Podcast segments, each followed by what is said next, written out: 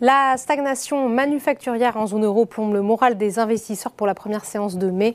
Cette donnée laisse en effet craindre un net ralentissement de l'activité. À cela s'ajoute la perspective de la réunion de la Fed mercredi où le ton donné par Jerome Powell sera scruté avec attention, de quoi accentuer l'aversion au risque. Le CAC 40 termine la séance sur une baisse de 1,66% vers les 6425 points après avoir perdu plus de 3% dans la matinée au chapitre des valeurs. Les informations venant de Chine visant à renforcer les mesures destinées à lutter contre le Covid-19 pénalise le luxe, premier marché du secteur.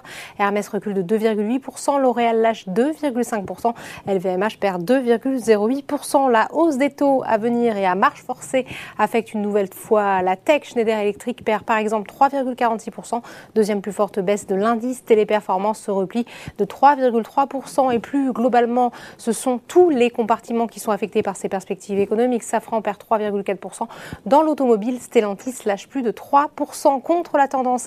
Carrefour est le seul survivant de cette séance, plus 1,14%.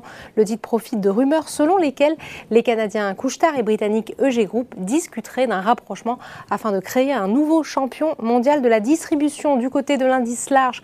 Orpea peine à convaincre malgré la nomination d'un nouveau directeur général, Laurent Guillot, qui prendra ses, ses fonctions le 1er juillet. Cette nomination fait évidemment suite au limogeage de l'ancien DG, suite au scandale révélé en janvier. À contrario, SPI enregistre une nouvelle séance de hausse après avoir révélé vendredi une publication trimestrielle meilleure qu'attendue et confirmé ses objectifs pour cette année. Enfin, on termine comme chaque jour par les marchés américains qui évoluent en ordre dispersé pour cette première séance de la semaine après avoir achevé leur pire mois depuis mars 2020. Voilà, c'est tout pour ce soir. N'oubliez pas, toute l'actualité économique et financière est sur Boursorama.